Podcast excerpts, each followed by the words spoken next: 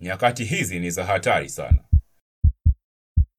Si tu kwamba watu ni makatili sana na uovu umeongezeka, bado teknolojia ya silaha na namna mbalimbali mbali za kuua binadamu zimekuwa juu zaidi. Kuna mabomu ya nyuklia aina mbalimbali, makombora ya masafa marefu na silaha za kikemikali na kibayolojia zinazoweza kuangamiza mabilioni ya watu ndani ya muda mfupi tu, na chokochoko zinazoendelea kati ya mataifa makubwa yenye silaha kubwa yanawafanya wachambuzi wa mambo kusema vita kuu ya tatu ya dunia haiko mbali. Na tena kwa uwepo wa teknolojia kama ndege zisizokuwa na rubani, basi vita hii inaweza kupigwa ndani ya masaa 48 na nchi kadhaa zikatoweka kabisa kwenye uso wa dunia. Unaweza kusema kwamba mambo haya ya hatari yanatisha kama nini, lakini bado Biblia inasema usiogope.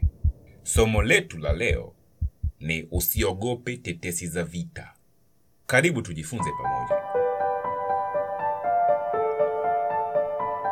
Bwana Yesu apewe sifa. Karibu kwenye kipindi cha Biblia inasema usiogope, ambapo tunajifunza kutoka kwenye Biblia mistari mbalimbali mbali ambayo ilisema na watu katika mazingira magumu waliopitia na kuona namna ambavyo mistari hiyo hiyo bado inasema nasi katika mazingira magumu tunayopitia hivi leo.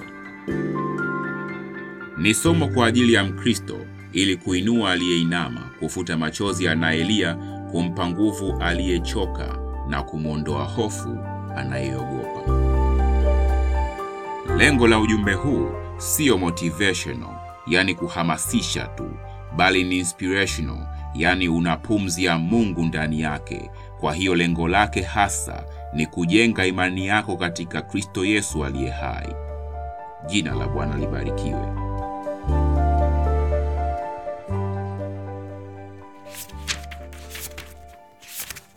Mathayo sura ya 24 mstari wa sita inasema, nanyi mtasikia habari za vita na matetesi ya vita.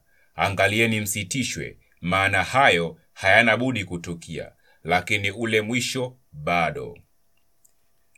Ukisoma Mathayo sura ya 24 unakutana na hotuba ya Yesu kwa wanafunzi wake akiwa mlima wa Mizeituni, ambapo alichambua heka heka za siku za mwisho zitakavyokuwa. Siku za mwisho, ndugu yangu, ndiyo siku hizi tunazoishi sisi. Katika Injili, maneno hayo ya hotuba katika mlima wa Mizeituni yameandikwa pia katika Marko sura ya 13 na Luka sura ya 21. Kwa ufupi ni kwamba katika siku za mwisho mambo ambayo yanatokea ni walau matano. Jambo la kwanza ni vita na matetesi ya vita. Taifa linatoka kupigana na taifa lingine. Hapa ndio nasikia mataifa wanatambishiana silaha zao za maangamizi na uwezo wao wa kuua halaiki za watu kwa muda mfupi. Sehemu kubwa ya bajeti za mataifa ni katika kulimbikiza silaha, na katika migogoro inayoendelea unasikia wakitambishiana kwamba ikiwa hivi, sisi tutatumia silaha hii mbaya zaidi, na vitisho vingine kadha wa kadha.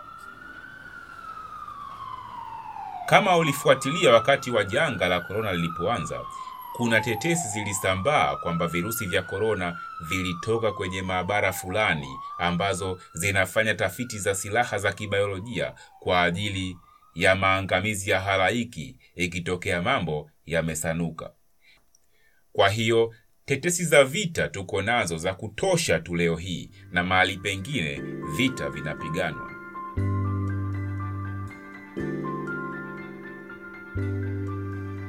Jambo la pili kutokea ni akina Kristo wengine. Uongo juu ya siku za mwisho utakuwa mwingi kiasi kwamba hata alipoanza kuhutubia Bwana Yesu alisema, angalieni mtu asiwadanganye. Na wewe hivi leo, angalia mtu asikudanganye katika nyakati hizi za mwisho. Lakini uongo mkuu hapa ni watu kujiita Kristo. Mathayo sura 24 mstari wa 5 inasema kwa sababu wengi watakuja kwa jina langu wakisema mimi ni Kristo, nao watawadanganya wengi. Hii ni zaidi ya unabii wa uongo. Manabii wa uongo walikuwako tangu Agano la Kale. Hapa anaongelea mtu kuja na kujiita Kristo. Wapo wengi wamekuja wakijiita moja kwa moja Kristo. Wengine wameshawishi watu kwa namna fulani za kujidai wao ndiyo miungu au wana wa Mungu wakitaka kuabudiwa, na huku wengine wakisema kabisa kwamba hakuna haja ya kumfuata Kristo Yesu. Wote hawa wameunganishwa na mstari huu na wametokea siku hizi na wanaendelea kutokea. Hata hapa Tanzania kulikuwa na kesi na nadhani bado inaendelea ya mtumishi mmoja akijiweka katika ngazi hiyo ya kuwa sawa na Mungu. Haya yote ni mambo ya husuyo siku hizi za mwisho. Jambo la tatu katika hayo matano ambayo yanatokea siku hizi za mwisho ni njaa na tauni. Njaa zimekuwa nyingi na wanasayansi wanaofuatilia mabadiliko ya tabia nchi wanasema yajayo yanatisha. Ukataji wa miti kwa ajili ya shughuli za kibinadamu, uchafuzi wa hali ya hewa na ongezeko la watu vimefanya hali ya hewa kubadilika, joto kuongezeka, na itapelekea upungufu wa chakula wanavyodai, na hata upungufu wa maji ya kunywa. Sasa nimesema njaa na tauni. Kuhusu tauni, hapo inamaanisha magonjwa ya mlipuko yenye uwezo wa kuua wengi. Tunaweza kutoa mfano wa ugonjwa wa ukimwi. Kwa watu waliozaliwa kabla ya mwaka elfu mbili wanaweza kuwa wanajua ugonjwa huu usio na kinga wala tiba ulivyomaliza watu. Sasa hivi kwa sababu ya dawa hizi za ARV, wengine wanaweza wasione kuwa ni tauni, lakini bado milipuko ya Ebola na korona inaweza kukupa picha. Kwa hiyo siku za mwisho zinakuwa na magonjwa mengi makubwa yasiyotibika yenye kuua watu wengi sana kwa muda mchache. Jambo la nne ni matetemeko makubwa ya nchi. Mwaka 2011 tetemeko la nchi chini ya bahari lilisababisha tsunami kule Japani na watu wengi walikufa na miundombinu kuharibiwa. Kabla ya hapo mwaka 2005 nadhani kuna dude kama hilo lilipiga kule Indonesia na mpaka huku Afrika Mashariki mawimbi yalijibu. Sasa hayo ni baadhi, na yanakuja mengine makubwa zaidi, na hayatapiga chini ya bahari. Miji itabomoka, watu na wanyama watakufa. Zitakuwa ni nyakati za hofu kwa wakao juu ya nchi. Jambo la tano ni mambo ya kutisha na ishara kuu kutoka mbinguni. Biblia inaongelea kuhusu nyota za mbinguni kuanguka. Najua mambo haya yanaweza kuwa na maana zaidi ya kimwili, lakini mimi naamini pia kutakuwa na mambo ya kimwili kuonekana. Nyota kuanguka inaweza kumaanisha comets au asteroids ambazo zitagongana na dunia, na wanasayansi wengi wanasema uwezekano huo ni mkubwa na wanasayansi wengine wamesema kitu kama hicho kilishawahi kupiga dunia zamani na kusababisha wanyama wengi kufa. Kilipiga mwezi pia. Uwezekano wa kupiga dunia na kuharibu sehemu kubwa ya uhai ni mkubwa. Maneno haya ya wanasayansi yanashabihiana kidogo na haya ya Yesu Kristo aliyoyasema kuhusu siku za mwisho.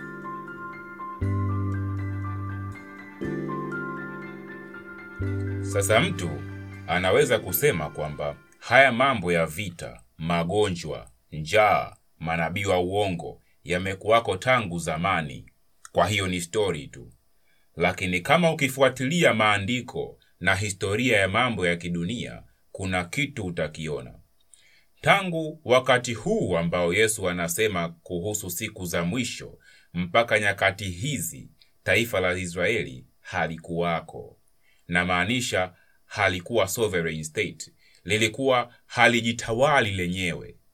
Muda huo wa enzi za Yesu, Wayahudi walikuwa chini ya dola ya Warumi na kabla ya hapo Wagiriki. Unabii wa siku za mwisho unabidi uendane na vitabu vingine katika Biblia, na ukioanisha hizi Injili na kitabu cha Danieli sura ya pili na ile ya kumi na moja utaelewa kwamba moja ya jambo kubwa sana ambalo linaashiria ukamilifu wa nyakati kuanza ni kutokea kwa taifa huru la Israeli baada ya vita ya pili ya dunia, kwa sababu inapoongelewa kwamba taifa la Israeli au Yerusalemu itashambuliwa kwenye vita inayohusu taifa dhidi ya taifa, basi lazima Israeli iwe taifa huru linalojisimamia. Bila hivyo, ukivamia Israeli unakuwa unavamia taifa linalotawala Israeli, yaani Warumi au empire nyingine yeyote. Kwa hiyo, baada ya kutokea taifa huru la Israeli, baada ya vita kuu ya pili ya dunia, ndipo sasa hayo mambo ya unabii wa siku za mwisho unakuwa unaleta maana. Kwa hiyo mambo haya yanahusu nyakati hizi tulizo sisi sasa. Lakini katika mambo yote haya yanayohusu siku za mwisho, bado Biblia inasema na mwamini kwamba usiogope, usiogope mteule, maana Bwana yuko na watu wake ili wasikutane na mazito ya kuwashinda. Usiogope ila omba. Marko sura ya kumi na tatu mstari wa kumi na nane inasema ombeni asitokee hayo wakati wa baridi. Kwa hiyo omba. Kutokea wakati wa baridi ni figure of speech. Wewe omba mambo hayo yasikukute vibaya ukaelemewa wewe na nyumba yako. Halafu amini kwamba Bwana amesikia na anatenda. Omba kwa ajili yako na wengine pia. Haya ni maombi endelevu. Katika nyakati hizo Bwana atawaokoa watu wake, yaani waliookoka.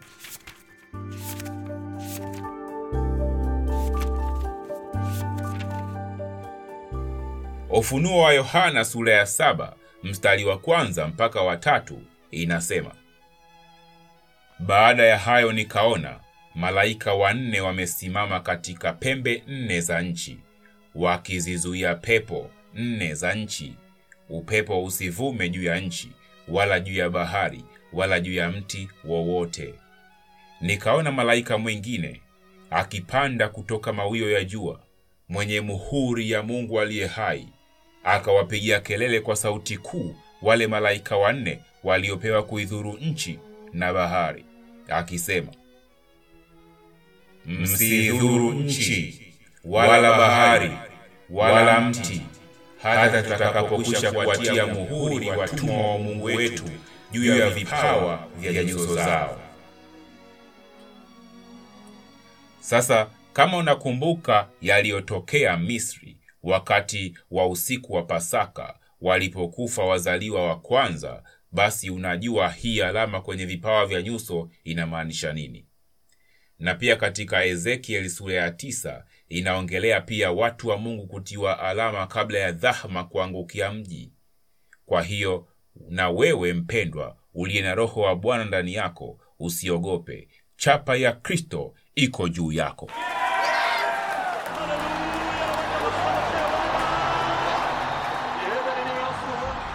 Unachopaswa kufanya mpendwa ni kukesha, maana Yesu alisema kesheni, maana hamjui siku wala saa atakayokuja mwana wa Adamu. Sasa wengine wakisikia kesheni wanadhani hakuna kulala wala lingine lolote ila kuomba. No, Luka sura ya 17 mstari wa 34 inasema, nawaambia usiku huo watu wawili watakuwa katika kitanda kimoja, mmoja atatwaliwa, mmoja ataachwa. Sasa hapo unajua kwamba watu wazima watakuwa wamelala na wanaendelea na shughuli fulani hapo kitandani, lakini mmoja atatwaliwa na mmoja ataachwa. Yaani kuna mmoja hapo atakuwa amekesha na mwingine hajakesha. Umeelewa hiyo? Tena inaendelea mstari wa 35 na 36 kwamba wanawake wawili watakuwa wakisaga pamoja, mmoja atatwaliwa na mmoja ataachwa. Watu wawili watakuwa mashambani, mmoja atatwaliwa, mwingine ataachwa. Unaelewa? Yaani mkiwa kazini hapo ofisini kwenu, kuna mmoja anakesha na mwingine hakeshi. mkiwa saluni inawezekana ukawa unakesha au haukeshi ila uko saluni na unafanya shughuli za saluni.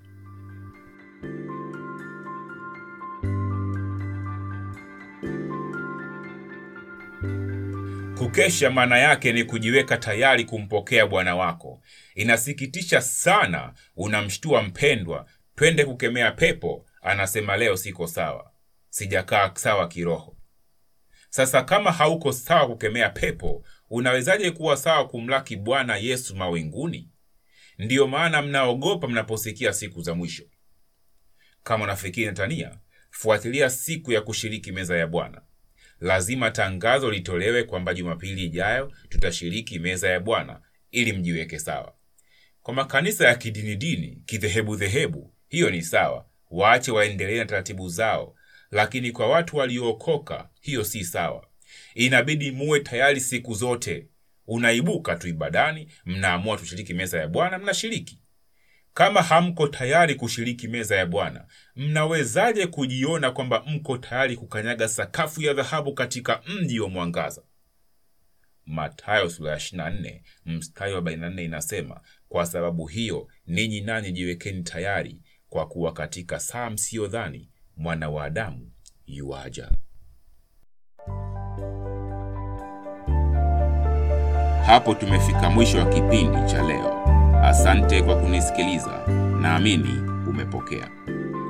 Kwa maoni maswali au shuhuda unaweza wasiliana nami kwenye mitandao ya kijamii katika facebook kama pasta msafiri na instagram kama pasta underscore msafiri. Pia unaweza kutumia simu namba 0717 74 35 60 kama uko nje ya tanzania kumbuka kuanza na plus 255 kama umeguswa kutoa sadaka kwa huduma hii unaweza kutumia kwa tigo pesa namba hiyo hiyo yaani 0717 7435 60 jina la usajili wa namba ya simu ni msafiri mwaikusa. Basi mpaka wakati mwingine dumu katika pendo la kristo. Barikiwa